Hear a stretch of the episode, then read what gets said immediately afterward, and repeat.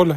soy Roberto Archundia Pineda. Estas son las Art Talks, pláticas de arte o arte platicado, un podcast bilingüe que eh, se está ocupando del nacimiento del modernismo a finales del siglo XIX, principios del XX, mientras al mismo tiempo eh, empezamos poco a poco a cotejar la posibilidad de llegar a lo contemporáneo, de hablar un poco de mi trabajo de vez en cuando, eh, y quizá volver al pasado, ¿no? y hablar del renacimiento en momentos particulares de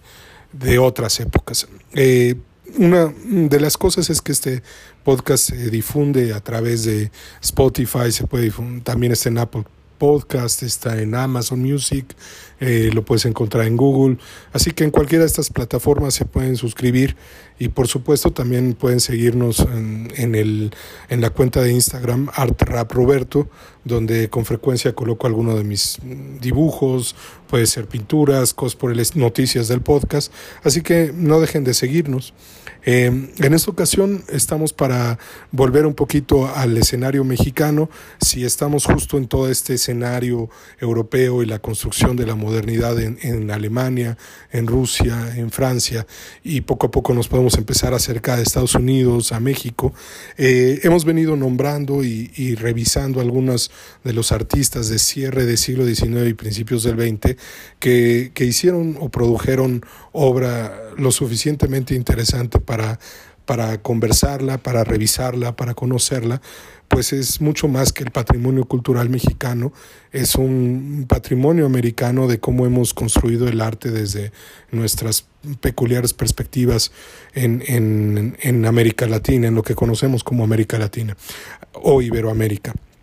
Ahora, eh, Julio Ruelas es un artista mm, bastante peculiar de cierre del siglo XIX, eh, muy, afectado, muy afectado por su formación en Alemania y por su vida en, en Francia, pero Julio Ruelas en México es eh, notorio como artista porque es cómplice, si quieren, de la, de la revista moderna, este hito de la literatura y el arte, no solo mexicano, sino latinoamericano, que es donde se empezó a hablar de la idea de modernidad eh, y, y, se empezaron a publicar poemas de, de, Nervo, de Rubén Darío, se habló y tradujo a Baudelaire y a Stéphane Mallarmé, y entonces se mantuvo un cierto contacto con esta idea de modernismo cosmopolita, positivista, eh, que pensaba en la construcción de una identidad propia, siempre cotejándola con la europea. Un movimiento moderno, modernista, muy opuesto al, a lo que va a ser finalmente el proyecto mexicano de principios del siglo XX, que está fundamentado en el producto de la Revolución Mexicana, un producto nacionalista que se reconoce en bases de un nacionalismo modernista, que se reconoce no en, una, en mm, ciertos estratos sociales educados, cultivados, sino al contrario, se sostiene por las ideas que llegan al pueblo en general. Ahora, Julio Ruelas eh, es un artista eh, que hace algo que conocemos como simbolismo. El, el simbolismo es un movimiento que a finales del siglo XIX se gesta en, en, América y se gesta también en Europa.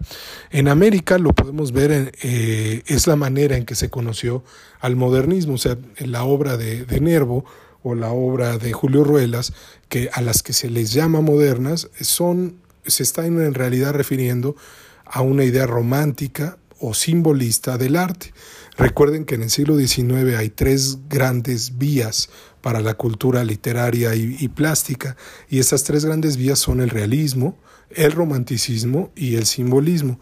No hay que olvidar nunca que el impresionismo es exclusivamente una técnica artística, pictórica, eh, por ahí escultórica, pero no, no es un movimiento de gran envergadura como lo es en cambio el, simbolismo y el realismo o el romanticismo, que son una propuesta cultural completa eh, y que tienen también este legado hacia las vanguardias. ¿no? Eh, el, el simbolismo incluso se puede decir que en afinidad con lo que va a pasar luego con las vanguardias se recarga en un manifiesto. Este es un manifiesto de Jean Moreas en 1886, eh, de acuerdo con un sitio internet que se llama drawpaintacademy.com, en el que me va a permitir darles esta definición de lo que el simbolismo era en Europa y que a cierto modo es análogo a lo que es en México pero, y en Latinoamérica, pero que no es exactamente lo mismo, pues el simbolismo es la manera en que se entendió al modernismo de finales del siglo XIX, o sea,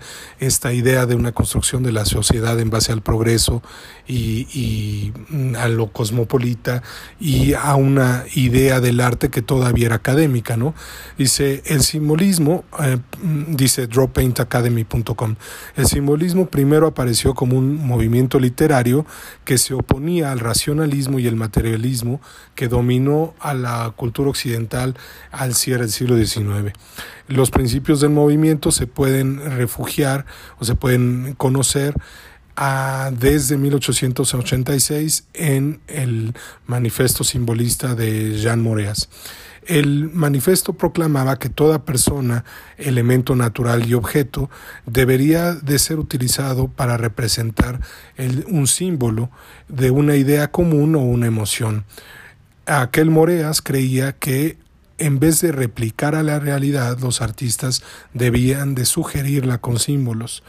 Aunque comenzó como un, un, movimiento literario, el simbolismo fue rápidamente adoptado por un grupo de artistas jóvenes que siguieron sus reglas. Esto de acuerdo con drawpaintacademy.com. Ahora, esas reglas en realidad cambian en varias ocasiones, porque por ejemplo algunas de las figuras europeas eh, famosas alrededor del simbolismo mm, van a renegar, si quieren, de el tipo de reglas que, se establecen originalmente y crear nuevas, ¿no? Por ejemplo, Paul Gauguin, que se convirtió en uno de los simbolistas más, famosos de finales del siglo XIX después de, su paso por el impresionismo, es en realidad un artista postimpresionista, o sea, se, se desliga de la idea del simbolismo con el que algunos artistas lo entienden a él y al mismo tiempo incluso forman un grupo de seguidores. Este grupo de seguidores está liderado por Stéphane Mallarmé, el famoso poeta simbolista. Es de este grupo del que Gauguin se va a alejar cuando se va a Tahití. Vamos renegando de que pudiera haber reglas eh, de, simbólicas para su trabajo y no en cambio consecuencias simbólicas para su trabajo. Otros artistas muy célebres del periodo serían sobre todo Gustave Moreau, y Olivier, este, Olivier Rendón, que en un momento dado son algunos de los artistas eh, más célebres del movimiento, si, si es que se puede buscar un movimiento, porque, perdón, no es Olivier, es Odilon eh, Redón, y él, ellos, por ejemplo, lo que hacen es cada uno seguir una vía individual. Una de las cosas interesantes con el simbolismo es que también podría ser una de las raíces principales para el artista individual, el, el, artista que genera la universalidad desde su particularidad, que, que, no es muy cercano a los grandes grupos. ¿no? Hay, hay otros como Edvard Munch en su aislamiento en Noruega, que tienen ciertos rasgos simbolistas, como Gustav Klimt en Viena, que tiene rasgos simbolistas. Y bueno, en, en México hablamos de Julio Ruelas. Ahora, Julio Ruelas es un artista que se educa en Alemania y uno de los mm, artículos que usó a mi favor para poder platicar con ustedes hoy es un documento publicado por en eh, un texto de Valeria Parra en la Universidad Iberoamericana que se llama Julio Ruelas y la dominación simbólica femenina. Ella mm, habla de cómo en su paso por Alemania, esta, mm, Julio Ruelas conoce a Arnold Bocklin y Felicien Robs, o sea, su trabajo. Y estos se vuelven en, en, influencia grande sobre el trabajo de una carga muy eh, erótica y sexual muy grande en los trabajos de Julio Ruelas. ¿Qué hace conocido y célebre a Julio Ruelas? Bueno, si ustedes van otra vez en internet, pueden ir al museoblastein.com y van a ver eh, en la colección muchos trabajos de, de, ruelas que son alrededor de una especie de juego con la figura femenina y la figura femenina modificada para generar nuevos símbolos, ¿no? Eh, por ahí hay una mujer alacrán, ¿no? Es la de 1904, por ahí hay una otra otra imagen de la de una mujer, de un fauno, por ejemplo, también están eh, algunas imágenes de, eh, por ahí está el rapto de 1901 y casi todas estas que estoy mencionando ahorita, por un lado son aguafuertes, o sea, son grabados, y por otro se usaban para decorar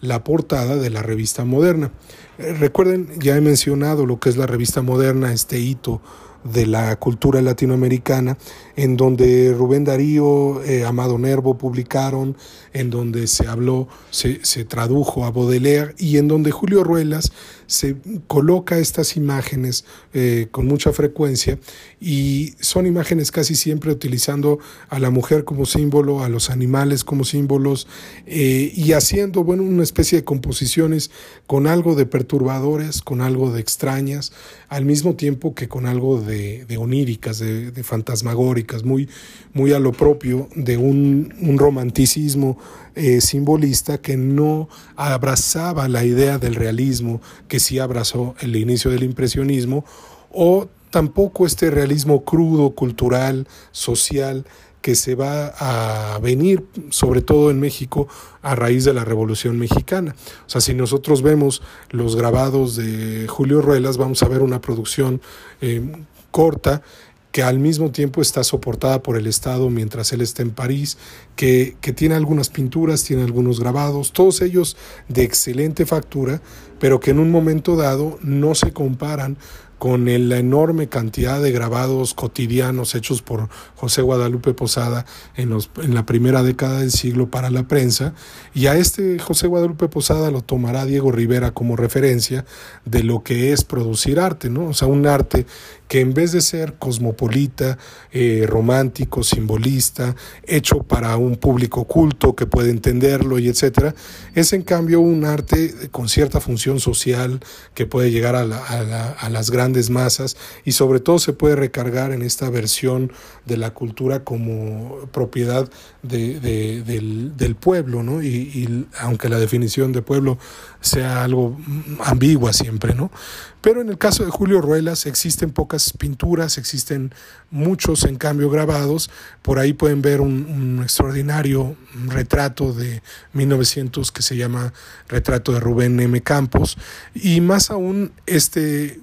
célebre y extraño cuadro de la domadora de 1897, un óleo sobre cartón que en un momento dado hace referencia a, cosas muy propias del simbolismo, como el simbolismo del jardín, eh, una atmósfera ciertamente romántica, eh, el simbolismo también de un cerdo que está dando la vuelta mientras la, una, especie de mujer desnuda, eh, o sea, una mujer desnuda con sombrero y actitud de domadora está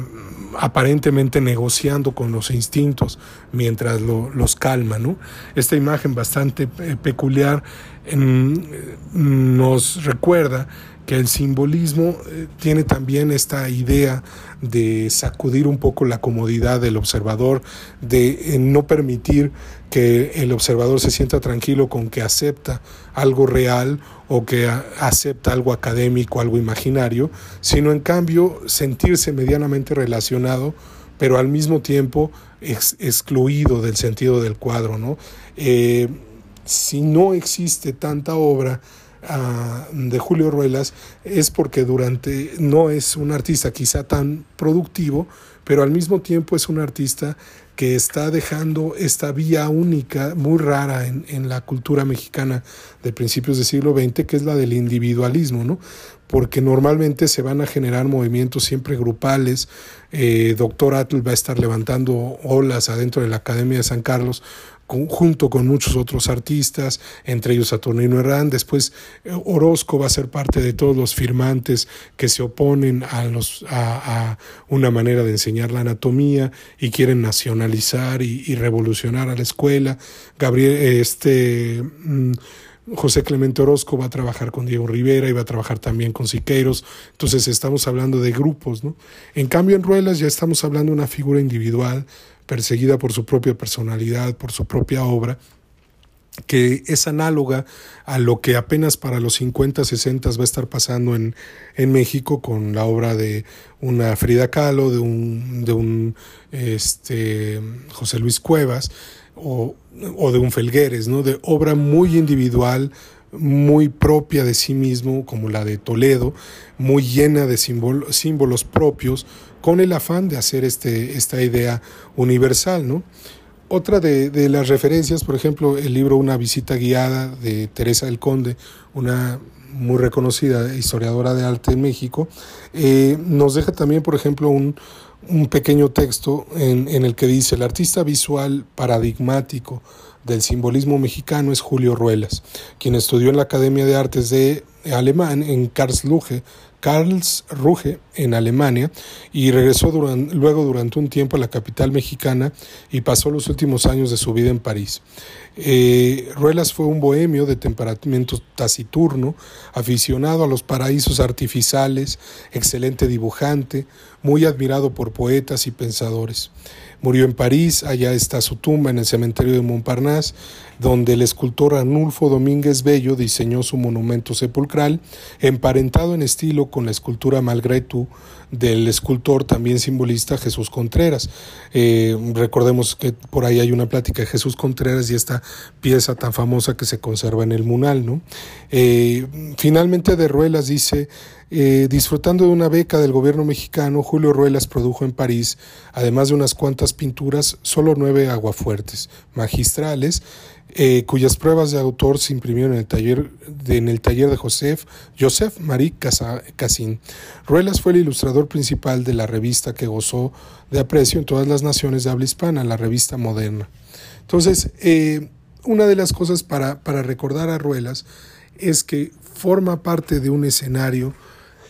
que quedará desaparecido con la llegada de la Revolución Mexicana. Y ese escenario no solo es el del simbolismo, sino también es en un momento dado la desaparición de, un artista como Joaquín Clausel, que trabajaba con el impresionismo, con una técnica impresionista, y que van a quedar en esta vía que se individualiza, que queda ajena al gran movimiento de masas que va a significar primero la Revolución Mexicana y después las respuestas culturales a esa revolución popular. Entonces quedará en el pasado como una técnica, como un artista, como una obra Mm, de, corte plenamente individual, a pesar de haber sido parte de un grupo tan importante como el de los modernos. ¿no? Recordemos que esos modernos como José Juan Tablada, como, como Amado Nervo, están con una propuesta que es afín al Estado, que es afín al proyecto de Estado. Finalmente el positivismo de Auguste Comte era un proyecto social, mucho más que un proyecto de, comprensión del mundo científica o etcétera, lo que buscaba en realidad era hacer ciencias sociales, entender a la sociedad eh, aplicando una idea de progreso que podía hacer que mejoráramos como sociedades, ¿no? Y en un momento dado, el, el arte, la literatura modernista de la revista moderna va a querer eh, seguir este proyecto de progreso, de renovación, eh, de cierto corte decadentista y al mismo tiempo de, enarbolar un futuro pues finalmente más mm, positivo, más, más optimista.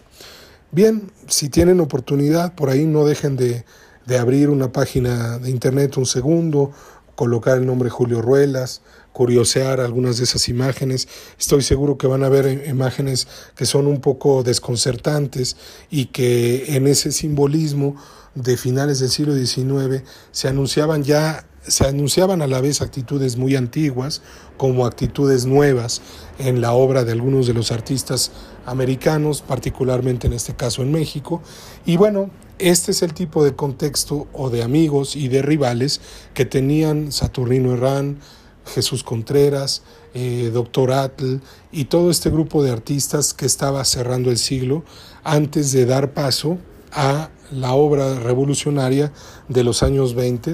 que va a ser célebre al arte mexicano a partir del muralismo. Bien, recuerden por ahí seguirnos, se pueden eh, suscribir al podcast en varias plataformas como Apple Podcast o Spotify. Eh, también recuerden que pueden seguirnos por ahí en el Instagram, en Art Rap Roberto. Y nada, nos vemos en la próxima.